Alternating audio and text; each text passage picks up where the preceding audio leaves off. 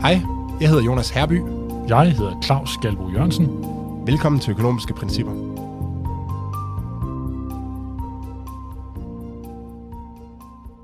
Claus, hvad er du med til os i dag?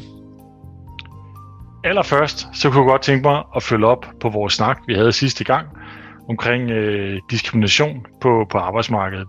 Noget af det, vi talte om dengang, det var, at, øh, at, at konkurrence faktisk øh, kan modvirke diskrimination. Øh, og det skyldes, at, øh, at hvis der er hård konkurrence på et marked, eller bare sådan rimelig hård konkurrence på et marked, jamen hvis du så som arbejdsgiver øh, opfører dig skidt, øh, og for eksempel øh, giver dårligere løn til, til folk, bare fordi de har en forkert øh, hårfarve, jamen øh, så, så får du svært ved at klare dig i konkurrencen, fordi du simpelthen får øh, en, en mindre øh, god arbejdsstyrke. Du siger øh, nej tak til nogle gode kandidater, bare fordi de har en forkert hårfarve, og du siger ja tak til nogle halvdårlige kandidater, øh, bare fordi de har den rigtige hårfarve, øh, efter din øh, skøre mening. Øh, og det betyder, at du i, i gennemsnit vil få en lidt, øh, en lidt ringere arbejdsstyrke end dine konkurrenter, og, og derfor får du svært ved at klare dig i konkurrencen simpelthen. Mm. Og, og, og helt grundlæggende, så betyder det her, at, øh, at, at, at konkurrence faktisk er, er med til at, at modvirke usaglig diskrimination. Mm. Og, og, og dermed også øh, for eksempel usaglige lønforskelle mellem eksempelvis mænd og kvinder. Ja, som vi talte om sidst. Det, det, som vi talte om sidst. Ikke? Det var det, der ligesom var emnet sidst. Øh, og det var rigtig fint. Øh, det vi ikke lige kom ind på, og som godt kunne tænke mig at, at, at få med her, det er, at, øh, at for eksempel på det offentlige arbejdsmarked, der er jo ikke konkurrence på samme måde, i hvert fald langt, langt lavere grad en offentlig øh, styrelse eller en, en kommune for eksempel er, er sjældent i konkurrence med andre, og det vil sige, hvis de øh, klarer det dårligt, altså hvis de ansætter nogle forkerte, hvis de giver forfremmelser til de forkerte, hvis de giver høje lønninger og bonusser til de forkerte, så de får en, øh, en, en mindre øh, kapabel arbejdsstyrke, jamen så vil konkurrencen ikke nødvendigvis presse dem ud af markedet. Det vil den faktisk helt generelt ikke, øh, fordi mm. det, der ikke er nogen konkurrence til at, at disciplinere dem. Og det betyder, det betyder, når vi taler om, om diskrimination på arbejdsmarkedet, at, at det kan man faktisk godt forestille sig, kan, kan være der også på lidt længere sigt på det offentlige arbejdsmarked. Fordi du ikke har denne her ja, disciplinerende effekt i, i konkurrencen, der, der, der, der, der sørger for, at, øh, at usaglige hensyn bliver, bliver straffet. Øh, de kan selvfølgelig blive straffet af vælgerne, øh, men, men, men det, det er jo ikke sikkert, at det sker. Så, øh, så, så det var bare lige for at få rundt, den af. Altså, vi var ret glade i forhold til mulighederne for, at, øh, at der nok ikke er så meget diskrimination øh, på, på, på de her markeder, men, men, men det holder altså ikke nødvendigvis inde på den offentlige sektor, eller på det offentlige arbejdsmarked. Nej, så man kan godt forestille sig, at øh, altså, langt de fleste sygeplejersker er ansat i den offentlige sektor på en eller anden måde, øh, enten i øh, regionerne eller i kommunerne. Øh, og hvis og hvis der er diskrimination der øh, imod den branche, fordi den primært øh, ansætter kvinder, eller fordi det primært er kvinder, der er ansat der, jamen så, så vil konkurrencen ikke løse det i bund og grund. Øh, og det er, jo, det er jo det der argument, der bliver fremført nogle gange. Øh, problemet er, at vi ved det ikke. Altså, det, vi kan ikke, det er svært at vide, hvad den rigtige løn er, øh, fordi der ikke er konkurrence. Øh, så, så, øh, ja, så vi ved ikke, om der er diskrimination. Det kan være, at lønnen er for høj, det kan være, at den er for lav. Vi ved det ikke. Nej. Jeg har en, øh, jeg, jeg, jeg går meget op i krigen i uh, Ukraine. Eller, jeg følger meget med. Uh, det, det lyder lidt forkert. ja. Øh, jeg, jeg følger meget med i, øh, i krigen i Ukraine. Øh, og fordi jeg er økonom, så er jeg selvfølgelig også meget fokus på den, den økonomiske del af det. Uh, og allerede før, ja, ikke før krigen gik i gang, men lige da krigen startede, var inde og der skrev jeg en klumme i børsen, tror jeg det var, om at Ukraine egentlig havde relativt store udfordringer. Fordi en ting er, at de, at de har kun en tredjedel så stor befolkning, øh, men BNP per indbygger er faktisk også kun en tredjedel øh, i forhold til Rusland.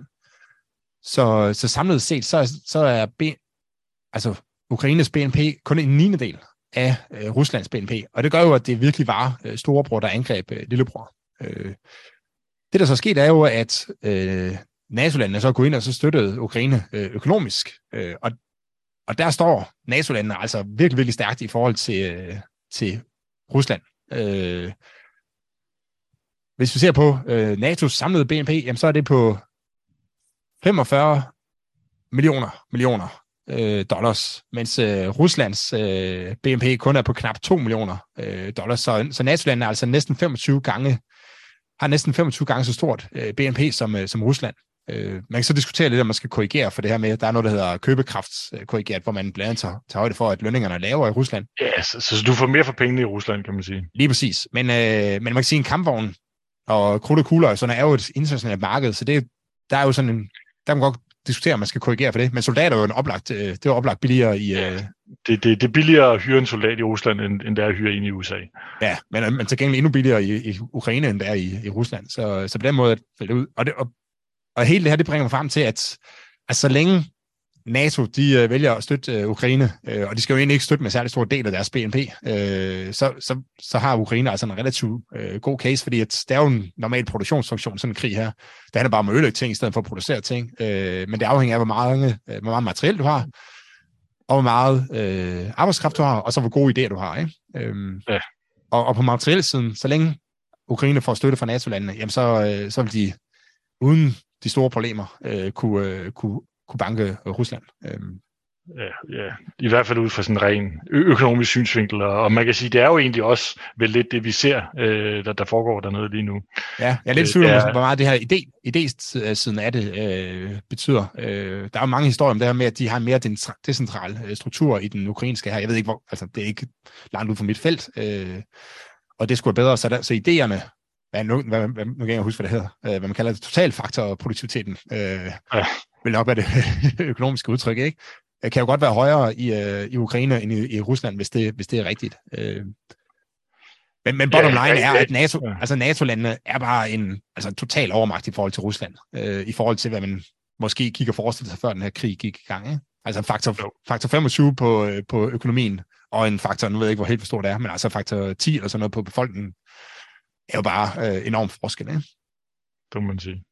Øh, vi snakker også lidt om mm. befolkningsvækst øh, tidligere, øh, for nu var jeg inde kigge på det her med, med BNP, og så kigger jeg også på, på Kinas BNP, og de har jo et BNP, der er på 17 millioner millioner øh, dollars. Så altså næsten halvt stort som, øh, som NATO's. Øh, og de har også relativt høj vækst i forhold til NATO, så man kan godt forestille sig, at de på sigt øh, vil, vil, indhente, øh, vil indhente NATO. Specielt fordi de har en meget større øh, befolkning. Men der var jo så inde at kigge på befolkningsvæksten i, i Kina, og vi snakkede om den her etbarnspolitik sidst. Ja. Og hvis man kigger på fremskrivninger, så kan man virkelig, virkelig se det for Kina. Altså de fleste fremskrivninger, de, de er jo sådan lidt flade, eller altså sådan relativt flade. Der sker ikke så meget på kort sigt. Øhm, Ruslands, vil jeg bare lige få tage nogle af dem, vi har snakket om, Rusland, de ser ud til at få en lidt faldende befolkning, men det går relativt langsomt. Øh, øh USA har en lidt stigende befolkning, men igen, det går relativt øh, langsomt. Men Kina, de piker altså lige omkring nu, og det går relativt hurtigt. Øh, de vil om, øh, i år 2100 være nede på en befolkning, der svarer til den, de havde i omkring 1960. Øh, så, så sådan geopolitisk tænker jeg bare, øh, fordi geopolitik handler jo meget om, hvilken, hvor, hvor mange ressourcer man har i samfundet, altså hvor rig man er. Ikke? Øh, at også når Kina altså ud, der ser det ud til, at de vil få problemer øh, inden for de næste ja, 50-60 år, øh, fordi de har en faldende befolkning på grund af den her et, etbarnspolitik, og fordi de har en lavere BNP per indbygger. Ja, ja, jeg ved ikke, om, om, om vi skal sige det på grund af etbarnspolitikken, men, men det er i hvert fald relateret til det. Den er jo, så vidt jeg har forstået, øh, langt hen ad vejen afskaffet, og i mm. høj grad er nu begyndt at, at opfordre befolkningen til at få flere børn i Kina. Øh, men, men det er jo sat sine spor, øh, og, og, og man har jo også nogle strukturer i samfundet, der gør, at, at for eksempel øh, folk får børn meget, meget sent, øh, og, og det er meget dyrt. Øh, det kan være meget dyrt at få børn, øh, og, og andre ting, som gør, at... Øh, at, at man har en, en meget, meget lav øh, fødselsrate mm. i Kina, og, og, og, og det trækker i den grad i retning af et lavere befolkningstal. Øh, og man har heller ikke den samme indvandring, øh, at mit indtryk, som man har i mange NATO-lande. Altså, øh, det var i, i den grad også noget, der har stor betydning for befolkningstallet. Det vi jo set i Danmark blandt andet. Altså, dengang jeg var barn, der lærte vi altid, at der boede 5 millioner, i Dan- 5 øh, millioner mennesker i Danmark. Det gør der altså ikke. Nu bor der altså 6 millioner mennesker i Danmark, mm. eller meget tæt på. Øh, og det er i høj grad drevet af, af indvandring. Ja, det kan man spekulere lidt over, hvorfor folk de indvandrer til, til NATO-landene og ikke til, til Kina. Det kan man også tænke lidt over, ja. Claus, vi har også snakket øh, en del om energi på det seneste. Det har vi nemlig. Øh, meget apropos krigen i Ukraine og storpolitik og så videre. Øh, noget af det, vi har, har talt rigtig meget om øh, på energiområdet, det er øh, det her med betydningen af, af priserne. Øh, hvad, hvad betyder priserne for det energiforbrug, vi har? Øh, hvad er det, der bestemmer priserne osv.? Noget af det, der jo er, er rigtig spændende, der er sket, det er, at, øh, at vi jo nærmest alle danskere og også andre steder i Europa har fået de her timeaflæste målere, øh, hvilket betyder, at man bliver øh, man betaler strømmen øh, i den øh, time, man rent faktisk bruger den, og, og det, det giver anledning til, at man, at man kan flytte sit forbrug til, til tidspunkter, hvor det er, det, er, det er billigere. Det, som der også er sket, øh, det er, at, at priserne er jo steget rigtig, rigtig meget, øhm, øh, og øh, det har, øh, har, har stor økonomisk betydning for, for, for folk. Øh, det marked, vi har fået inden for strøm, så er folk også blevet meget mere opmærksomme på, fordi priserne er steget så meget. Så, så flere er blevet opmærksomme på de muligheder, der er for at vælge øh, forskellige typer af kontrakter. Altså standardkontrakten øh, er jo det her timeaflæste, hvor du bare betaler det, som, som, som prisen nu er, øh, den, den, den enkelte time. Men, øh, men man kan også indgå forskellige øh, former for fastpriskontrakter. Og sådan en fastpriskontrakt kan man jo betegne som en slags forsikring. Øh, altså, at du, du, du forsikrer dig øh, mod øh, prisudsving øh, det næste år. For eksempel siger, at det næste år, der betaler jeg bare øh, et eller andet antal kroner per kilowatt-time, og det er en aftale, indgår med mit elselskab, og hvis prisen øh, viser sig at være højere end det, jamen øh, så, øh, så, så, så skal jeg alligevel kun betale den lave pris. Mm. Og, og, og, og det betaler du selvfølgelig en eller anden form for præmie for. Og, og en af grundene til, at du betaler en præmie, det, det er der flere grunde til, men en af grundene til, at du betaler en præmie, det er, at du, øh, når du indgår den der fastprisaftale, så forsvinder dit incitament til at flytte dit forbrug til, til tidspunkter, hvor det er billigt. Og, og, og tilsvarende dit, dit incitament til at spare, når prisen er høj, det forsvinder også. Mm. Så, så det vil sige, du, du kommer faktisk til at, at, at handle sådan lidt mere uhensigtsmæssigt, fordi det er nogle andre, der samler regningen op, det er også noget, man kalder for moral hazard eller moralfar inden for økonomisk teori. Øh, altså konsekvenserne af dine handlinger bliver i højere grad båret af energiselskabet, som du har lavet den der fastprisaftale med, end de bliver båret af dig selv. Så derfor træffer du i gennemsnit nogle lidt man kan sige, se fra samfundet se, øh, side nogle lidt dårligere handlinger. Mm. Øh, og, og, og det er jo sådan set lidt uheldigt, og det, og det modvirker jo også øh, øh, det her med, at, at, at vi øh, sparer på, på strømmen, når, når vi kører på gas, øh, når, når, altså når det, er, når det er gasværkerne, der laver strømmen, øh, og hvilket er lidt uheldigt. Der, øh, Jonas, du, du, du har faldet over et interessant, øh, et, et interessant produkt, der var kommet frem. Kan du lige fortælle, hvad, hvad det var for et produkt? Jo, det er jo, det er jo nogen, som har, altså i respons på øh, den her udvikling, der har været. Jeg tror i virkeligheden ikke, det er noget, man har tænkt specielt meget over i markedet tid, tid, eller tidligere, fordi at elprisen var relativt konstant. Øh, altså, mm. der var selvfølgelig udsving over døgnet, men, men ikke nok til, at folk sådan for alvor gik op i det. Øh, men, men nu er der altså kommet fokus på det her, og det betyder, at der er et selskab, som har udbudt en ny øh, form for kontrakt, hvor de siger, at jamen, halvdelen af prisen er fast, og den anden halvdel er, er variabel, for at se efter, om de ligesom kan løse nogle af de her problemer, som folk har øh, på baggrund af det her. Ikke?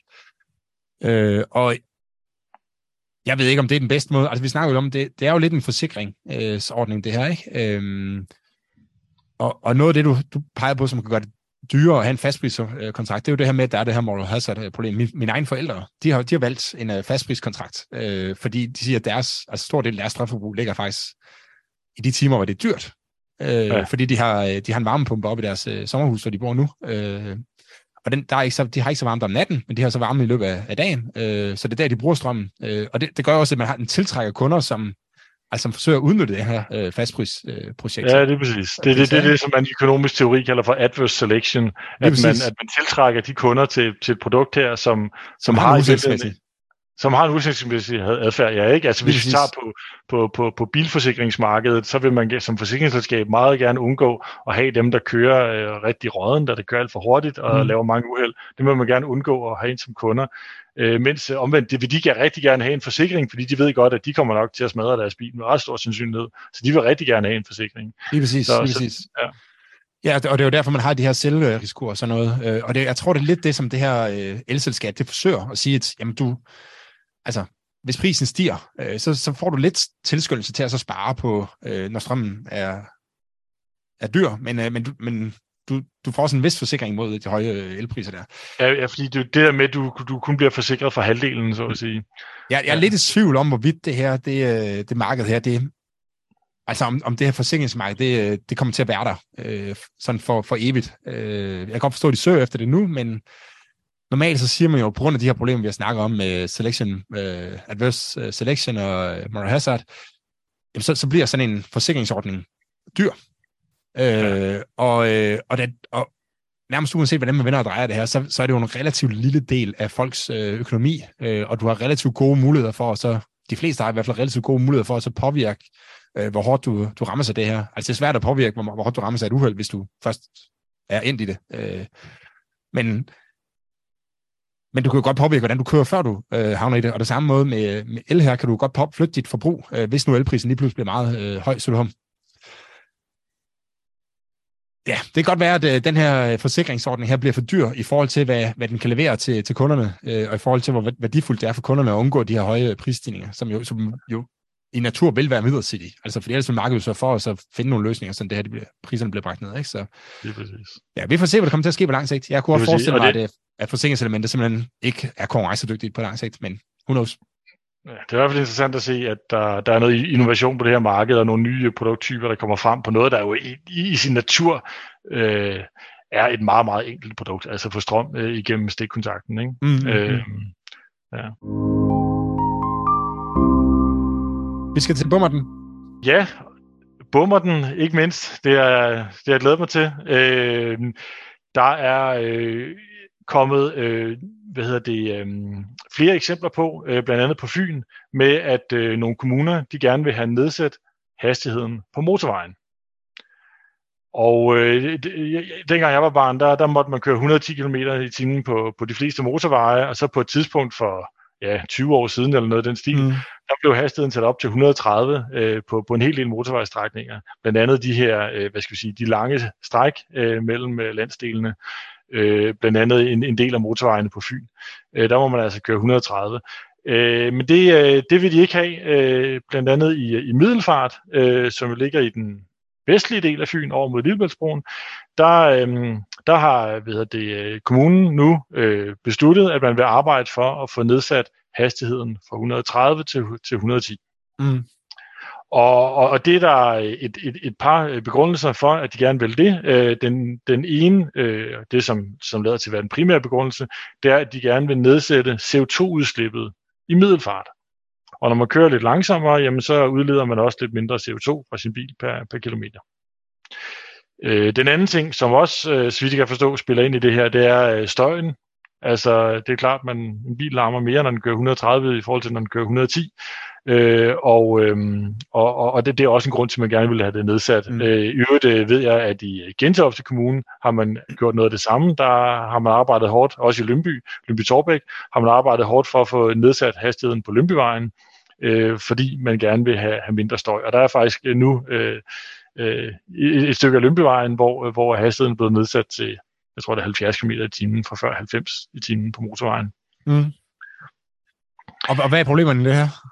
Ja, hvad er problemerne i det? Jamen altså, øhm, der, der, der, der er flere problemer. Men, men en, en ting, man i hvert fald kan snakke om her, det er, at, at det er uhensigtsmæssigt, at det er en, øh, hvad skal jeg sige, en kommune, en, en lokal myndighed, der skal sidde og have øh, bestemme, det er jo selv ikke dem, der bestemmer, men, men, men, men lad os nu sige, det var dem, der skulle bestemme, hvad hastigheden skulle være. Det ville være meget uhensigtsmæssigt, og det skyldes øh, det faktum, at, øh, at man kan sige, at gevinsterne ved at køre hurtigt, øh, det er noget, der rammer alle mulige andre øh, end bare kommunens egen indbygger. Mm. Mens ulemperne ved den høje hastighed i form af støj, det er noget, der, der helt primært rammer kommunens indbyggere. Det vil sige, når en kommune, en kommunalbestyrelse sidder og kigger på det her spørgsmål om, hvad hastigheden skal være, så kigger de på alle gevinsterne ved at sætte hastigheden ned, mindre støj, fordi det rammer deres vælgere, mindre støj. Mm. Men ulemperne ved at sætte hastigheden ned, i form af, at man kommer langsommere frem, det er noget, som kun i ganske begrænset omfang rammer deres egne vælgere. Så derfor er de ikke de, de rette, kan man sige, til at lave den afvejning, der, der, der, der bør laves mellem øh, længere transporttid øh, og, og mindre støj. Det, øh, fordi, fordi de er jo helt i, i sagens natur sat i verden for at varetage deres borgers interesser, og, og derfor vil det være sandsynligt, at de kommer frem til et forkert resultat, set med sådan øh, mm. nationale briller, hvis man lader dem træffe beslutningen om, hvad den rigtige hastighed skal være på sådan en motorvej. Og det interessante her, det er, at det er, i, altså det er i deres borgers interesse, at det her det ikke er noget, kommunerne selv afgør. Ikke? Fordi hvis man, øh, hvis man nu drager det helt ud i ekstremen, og så sagde, at alle bestemmer selv hastighedsgrænsen ud for deres egen grund, jamen så vil alle jo sige, at det ville faktisk være dejligt, hvis bilerne kunne køre 20 km i timen her, så mine børn ikke øh, var i så stor risiko for at blive kørt ned, og så der ikke var støj og sådan noget. Ikke? Øh, men til gengæld så vil alle andre jo tænke det samme, og så vil man virkelig have et dårligt og ineffektivt uh, transportsystem. Det det. Øh, så, så det, så det vi er, med det er, race to the bottom her. Ja, altså, det, det, er min, ja. det er min interesse, at, øh, at vi siger, at okay, lad os, lad os aftale, at øh, I må gerne køre hurtigt ud foran mig, mod at jeg også må køre hurtigt ud foran øh, alle andre. Ikke? Og det er jo virkelig det, vi er ude i her. Ikke? At, Lige og så må man se på de samlede øh, omkostninger og gevinster øh, ved, at, ved at øge og reducere øh, hastigheden. Og det, og det er det, som de ikke har gjort. Ikke? Det er det. Og så kan det godt være, at der er nogle meget tæt befolkede områder, hvor det vil være nyttigt at sætte hastigheden lidt ned, øh, fordi der er særlig store støjgener. Det kan sagtens være, Mm. men, men, men, men der bliver man altså nødt til at tage alle trafikanternes øh, gener ved det øh, in mente, og ikke kun tænke på, på, på, hvad der er gavnligt for kommunens borgere. Mm. De havde også den her med CO2, nu vil jeg ikke bruge for meget tid på det, men, øh, men det der med, at kommunerne har deres egen CO2-mål, er, altså det er simpelthen bare for fejl politik, ikke? Fordi det er, øh, det, her, det er noget, der fastsættes ja, enten nationalt, eller øh, i Danmark primært øh, fra EU's øh, side. Så, det, så EU Ja. regulerer, hvor meget CO2-udslip, der skal være internt i EU samlet set. Ja. Og, øh, og det, det er den bedste måde at løse øh, det her på. Og så må man så tilpasse sig, sådan man, man når det der mål, ikke? Øh, men det der med, at, fra- at Middelfart har deres egne mål for, hvor det meget udslip, der skal være inden i Middelfart Kommune, det er altså en forvejlet måde at gøre det på. Plus at Ja, det- CO2 for biler er i forvejen øh, meget kraftigt reguleret. Øh, jeg så Måns Forsgrav, som vi begge to kender fra vores tidligere jobs, øh, Jeg er der professor på Københavns Universitet. Ja, og er vel en af Danmarks øh, førende transportøkonomer. Måske den førende øh, transportøkonom. Han, han regnede lidt på det og kom frem til en, øh, altså det man kalder en skyggepris ved det her forslag her på, øh, på omkring 4.000 kroner per ton CO2. Altså det vil simpelthen koste 4.000 kroner at fjerne et ton CO2 på den her måde. Øh, og det er jo omkring 10 gange så meget. Øh, ja, 5-10 gange så meget, som man betaler for at fjerne det på øh, for eksempel på kvotemarkedet. Så det er en Ja. ekstremt ineffektiv måde at gøre det på. Så det er en rigtig god kandidat til øh, den. Men jeg har en endnu bedre kandidat. Ja, lad mig høre. Sidst der snakkede vi om det her med ligeløn, øh, og vi problematiserede blandt andet det her med, at man gik ud og sagde, at når der var en lønforskel på 13,5 procent, jamen så, så var der egentlig masser af gode forklaringer på, hvorfor der kunne være den her lønforskel. De 17 faglige organisationer, primært faglige organisationer, der stod bag den her kampagne her med de 13,5 procent, øh, de, det har vist sig sidenhen, at de har også ulige løn. Altså mænd i deres organisationer øh, får mere i løn, end kvinder gør i gennemsnit.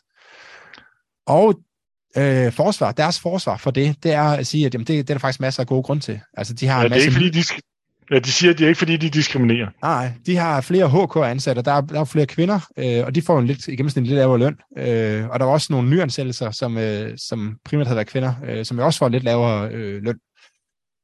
Og, og det, er jo, det er jo det, der er på hele pointen. Altså det er jo derfor, at deres kampagne i første omgang var totalt forfejlet. Øh, og det, at de ikke kan se, altså det, at de ikke kan se det her, hvor hyggeligt det på en eller anden måde er, at man går ud og siger, at øh, alle andre gør noget forkert, og så gør man præcis det samme. Og i bund og grund, så er det ikke forkert. Det synes jeg øh, gør, at det her det bliver, det bliver simpelthen ugens øh, bummer. Ja, det må Ja. være ugens bummer, ikke? Altså, man, man, man har en situation, hvor øh, de påpeger en generel lønforskel i samfundet mellem mænd og kvinder. Den samme lønforskel, og, og, og det siger de, det er et problem. Det er et stort problem. Ja. Og nu, skal, nu arbejder kvinder gratis øh, den sidste måned af året, fordi de får ikke løn for, de får kun løn for 11 måneder, de får ikke løn for 12 måneder, så at sige. Ikke? Øh, og når man så kigger på deres egen tal, jamen så viser det sig, at, at helt det samme er tilfældet hos dem. Der, der er i hvert fald hos, hos flere af dem, og der er for kvinderne i gennemsnit også mindre. Og der kan de godt se de gode forklaringer på, Ja, hvorfor det er sådan. Øh, og så, så det, øhm, ja, Det er hyggeligt. det, det, det, det, det, er, det, er, det er hyggeleri, øh, når det er. Så jeg tror, at en, en, en, en dagens bummer øh, bliver, bliver, bliver sendt afsted til de faglige organisationer bag den kampagne. Og så skal vi videre til dagens hovedemne, som er noget, der er helt op at vinde øh, nu. Det er højaktuelt. Regeringsgrundlag kom frem i, øh, i går. Øh, vi optager her torsdag den 15. december. Og i regeringsgrundlag, der står der, at man vil fjerne en heldag. Øh, på grund af, at, der, at, altså, at Ukraine er i krig med Putin øh, af en eller anden grund. Øh, men det er i hvert fald det, der bliver brugt som begrundelse. Der, at nu, der skal skaffes nogle penge til forsvaret. Præcis. Vi skal, vi skal arbejde mere, og der, nu må man så fjerne den her heldag her. Og det, det fører jo til en masse kons, altså, konsekvenser. Øh, så jeg ved ikke helt, hvor skal vi starte hen, Claus, med det her? Ja, hvor skal vi starte? Altså, vi kan måske starte med at sige, at øh, altså, hele formålet med, hvad man skal bruge pengene til osv., det, det, det synes jeg ikke, der er så meget grund til at gå ind på her. Øh, det, der kunne være, der er rigtig sjovt at tale om, det er, jamen, hvad er det egentlig, der sker? Eller hvad, hvad kan vi forvente, der vil ske? Hvis regeringen øh, øh, simpelthen vedtager per lov, øh, som jeg kan forstå er en mulighed, mm. at man afskaffer denne her nationale helligdag. Øh, jeg vil måske lige kort runde det først. Øh, det jeg har læst mig til, det er, at der er ligesom to måder, man kan, man kan afskaffe sådan en helligdag på. Den ene, det er igennem nogle forhandlinger, nogle trepartsforhandlinger med de faglige organisationer og med arbejdsgiverne. Øh, det er den ene måde. Øh, men den anden måde, som, som jeg tænker, det er den, vi vil lægge til grund her, det er, at, at staten simpelthen ved, eller Folketinget vedtager en lov, hvor man, øh, der er en eller anden lov om, om helligdage, øh, jeg ved ikke, hvad den hedder, men hvor man per lov siger, nu er det her ikke længere en national helligdag. Mm. Punktum. Og så er det bare sådan, det er.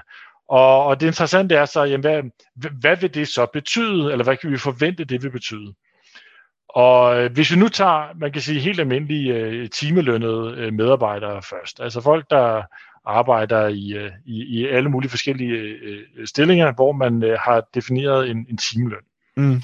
Jamen, når, når vi så fjerner sådan en helligdag, øh, der tidligere var fabrikken lukket øh, den dag, eller butikken var lukket den dag, og nu, øh, nu vil den så være åben, fordi det er ikke længere en helligdag. Så, så, så hvad vil der som udgangspunkt ske?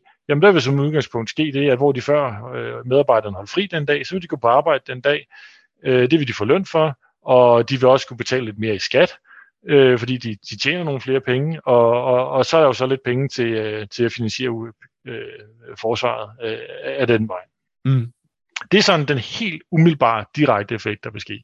Og, og, og hvis vi lige tager den over på, hvad hedder det, på, på, på, på den del af arbejdsmarkedet, hvor man øh, har aftalt en fast månedsløn, jamen så vil man jo som udgangspunkt også skulle gå på arbejde den dag. Altså det kan være sådan nogle øh, kontoransatte af forskellige art, øh, hvor man har ansat en, øh, aftalt en, en fast månedsløn. Jamen øh, der står sikkert i deres kontrakt, at, øh, at de skal de skal arbejde mandag til fredag, 37 timer som udgangspunkt, men de er dog fri på national helligdag. Og det var der så bare en mindre af nu, og det betyder, at de skal også gå på arbejde den dag. De vil ikke i første omgang nok få mere løn, det, det, det vil de nok ikke. De vil nok få det samme løn, det vil sige, det kommer faktisk ikke mere i, øh, i, i, i skattebetaling af den årsag, men man vil få noget mere øh, arbejde ud af det, og, og, der, og der vil simpelthen blive arbejdet noget mere og produceret noget mere til, til det danske samfund. Og det vil et eller andet sted også føre til en, øh, altså til en indtægt, der kan beskattes. Det vil det jo nok på en eller anden måde, at der, at der kommer noget, noget mere produktion der. Så det er jo, øh, det, det, det er jo sådan den helt umiddelbare direkte effekt. Nå, men hvad så? Ja, så jeg ved godt, hvad jeg vil sige til mine arbejdsgiver. Altså, jeg er jo, jeg er jo fast lønnet, og det er du sikkert også, ikke? Øh, siger, nu, nu arbejder jeg øh, en dag mere. Ja, det, nej, jeg ved faktisk ikke 100% hvad jeg vil sige. jeg vil sige en af følgende ting. Enten vil jeg sige, nu arbejder jeg en dag mere, så skal jeg også, det svarer til ca. 45% øh, højere arbejdsudbud. Ah, 45 procent. Ja. ja. Og så vil det sige, så skal jeg have 0,45 procent øh, mere i løn. Ja, eller, arbejder så mange flere timer. Ja. Ja. Eller også vil jeg sige, at jeg vil have, så vil jeg have fri på et andet tidspunkt. Ja. Øh, fordi jeg kan godt lide at holde fri. Øh, men lad, lad os tage den her med lønnen først. Det, det vil...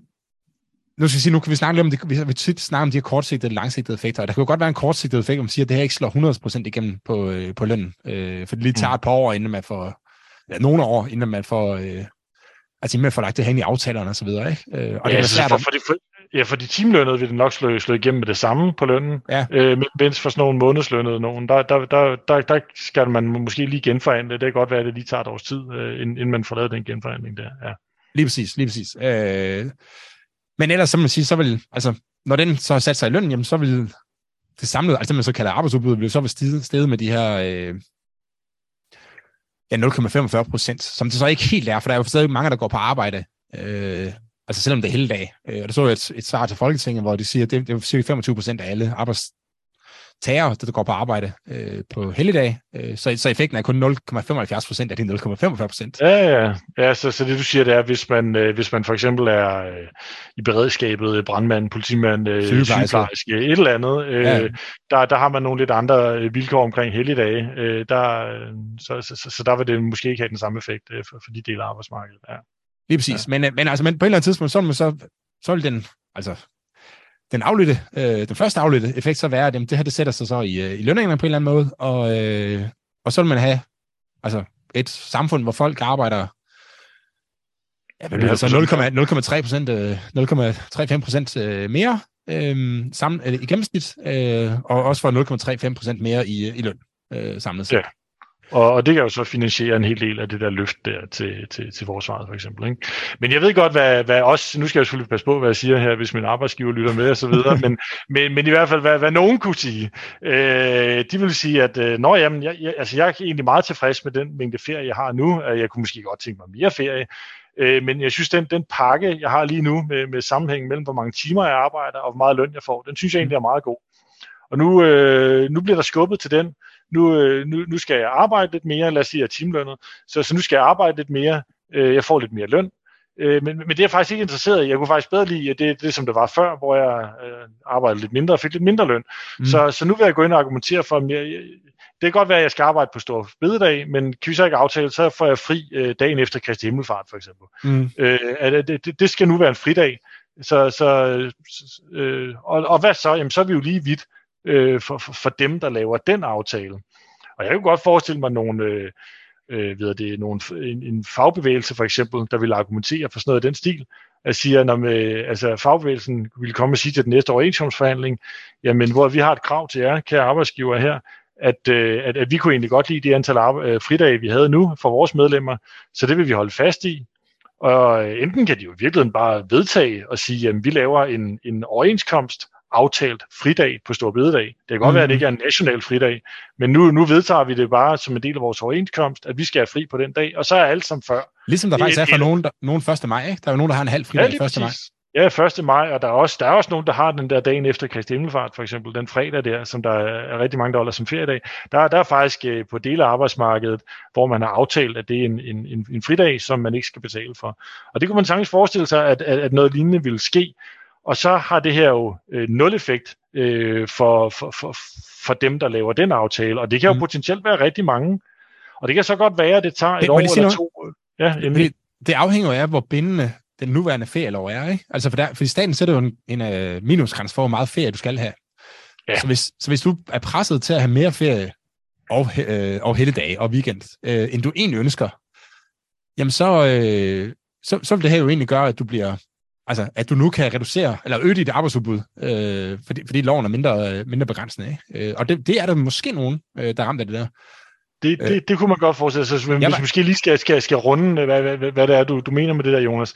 Så øh, der er jo noget, der hedder ferieloven, og igen, der er ikke nogen af os to, der er totalt eksperter i arbejdsmarkedsret og så videre, men, men det, den forståelse, jeg har, det er, at de her fem ugers ferie, det er et, øh, et, et, et, et, et form for krav, øh, der, der, der er vedtaget af Folketinget, øh, og i øvrigt også med de her øvrige helligdage her. Så hvis du skulle være en type, der har øh, lyst til at, at ikke holde særlig meget fri, men til gengæld øh, arbejde meget og få en højere løn, jamen så, så, så ligger staten nogle begrænsninger der. Øh, mhm. man kan måske komme udenom det på nogen måde, det ved jeg ikke, men det... der ligger i hvert fald nogle begrænsninger i, i øh, hvor, hvor, meget, øh, hvor meget ferie man, staten siger, man skal holde. Mm. Og nu man kan sige, vi er, altså det du siger, det er... Må hvis man... lige sige noget til det der, Claus? Fordi ja, jeg, var, jeg var sådan en type, øh, da jeg var yngre, øh, og jeg har aldrig haft problemer med at få udbetalt min ferie øh, af andre kanaler. Altså, da, da jeg var studentermedhjælper, øh, jeg havde sådan nogle timelønnede jobs der, ikke? Der, der holdt jeg altid bare ferie fra 1. maj, og så x dage frem, afhængig af, hvor mange øh, feriepenge jeg havde sparet op. Og det har aldrig nogensinde været et problem at gå den der ferielov der. Så, så jeg tror ikke, jeg, har, jeg tvivler på, at det binder særlig mange. Men nu, der kan godt ja. være nogen, der binder. Ja. Nej, og, og vi kan jo også konstatere, at langt de fleste har fået forhandlet en ekstra ferieuge, altså så man har øh, seks ugers ferie, mm. øh, øh, og det vil sige mere end, end det, som, øh, som der bare ligger i ferieloven. Så jeg tror heller ikke, den der begrænsning, øh, det, det har nogen effekt i virkeligheden.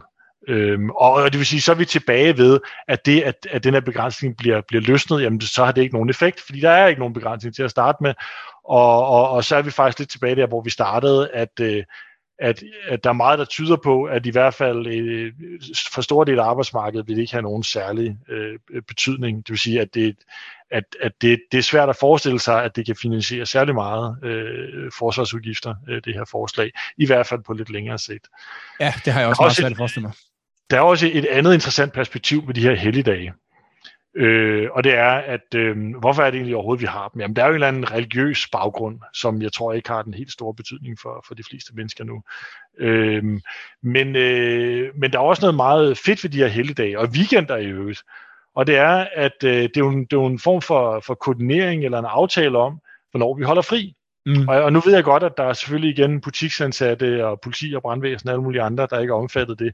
Men, men, men, men for rigtig mange øh, arbejdstagere og skolebørn og studerende osv., der, der, der ligger der med de her helligdage og weekender i øvrigt en, øh, en koordinering af, hvornår er det, vi holder fri og kan, kan være sammen Øh, hvornår kan vi lægge en konfirmation, som det har været lidt fremme i, i medierne? Mm. Øh, hvornår, øh, og være rimelig sikre på, at, at folk har tid til at komme?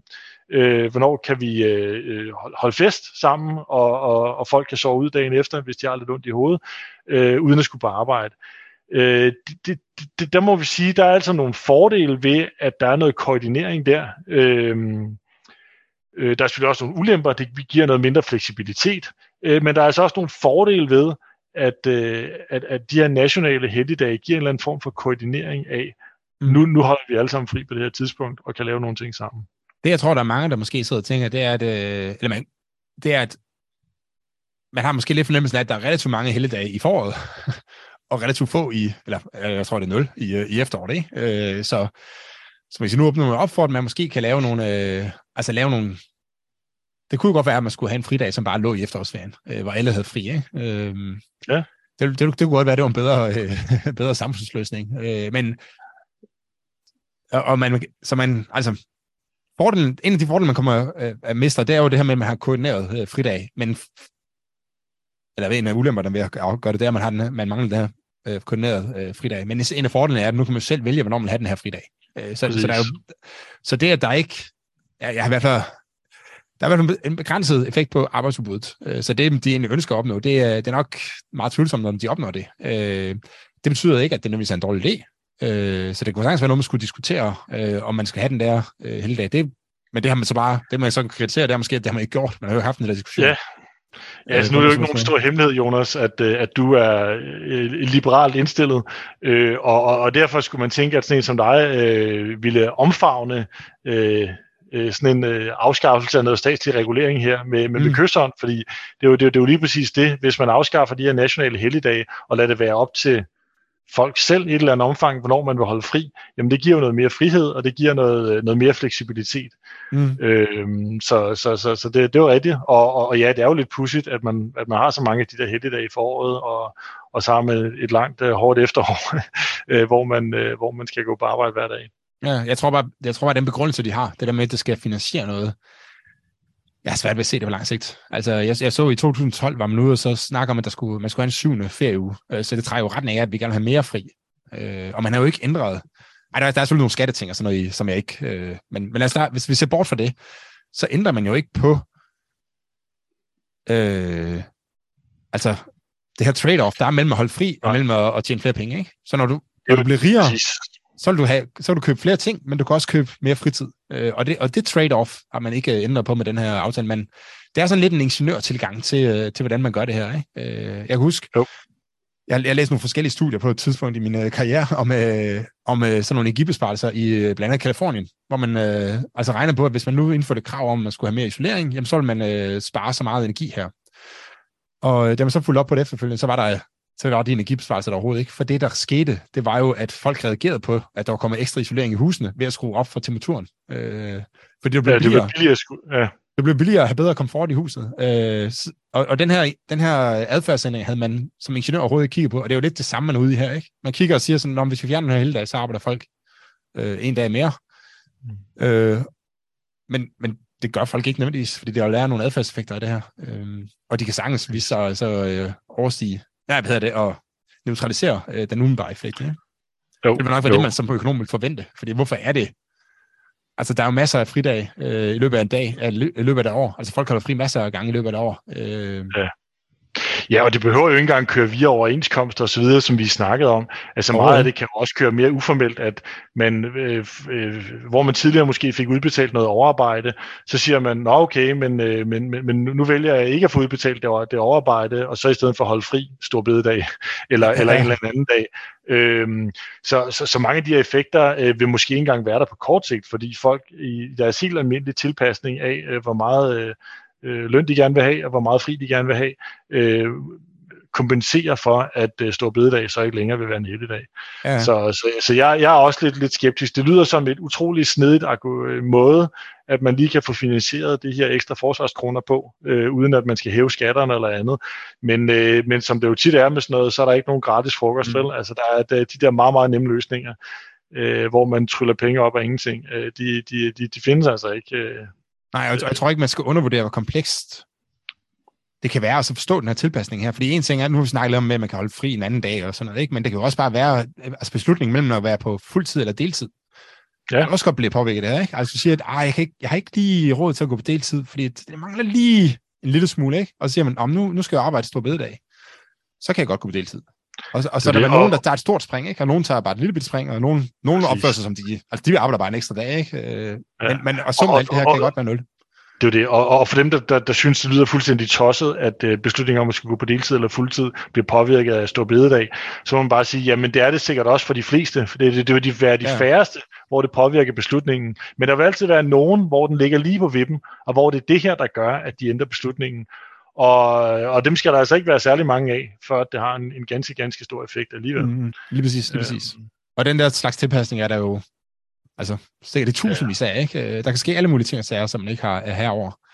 Præcis. Øhm, som kan føre til, at det her det ikke får nogen som helst øh, effekt. Og jeg, jeg, jeg, kan, jeg, vil, godt, jeg vil godt tage et vedmål på, at det i hvert fald ikke bliver 10.000. Altså, man får en adfærdseffekt af en eller anden art.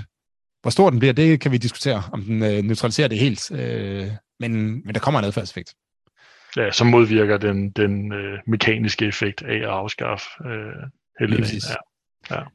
Har vi mere, skal igennem, Claus? Jeg tror, øh, det var det, vi havde på programmet for i dag.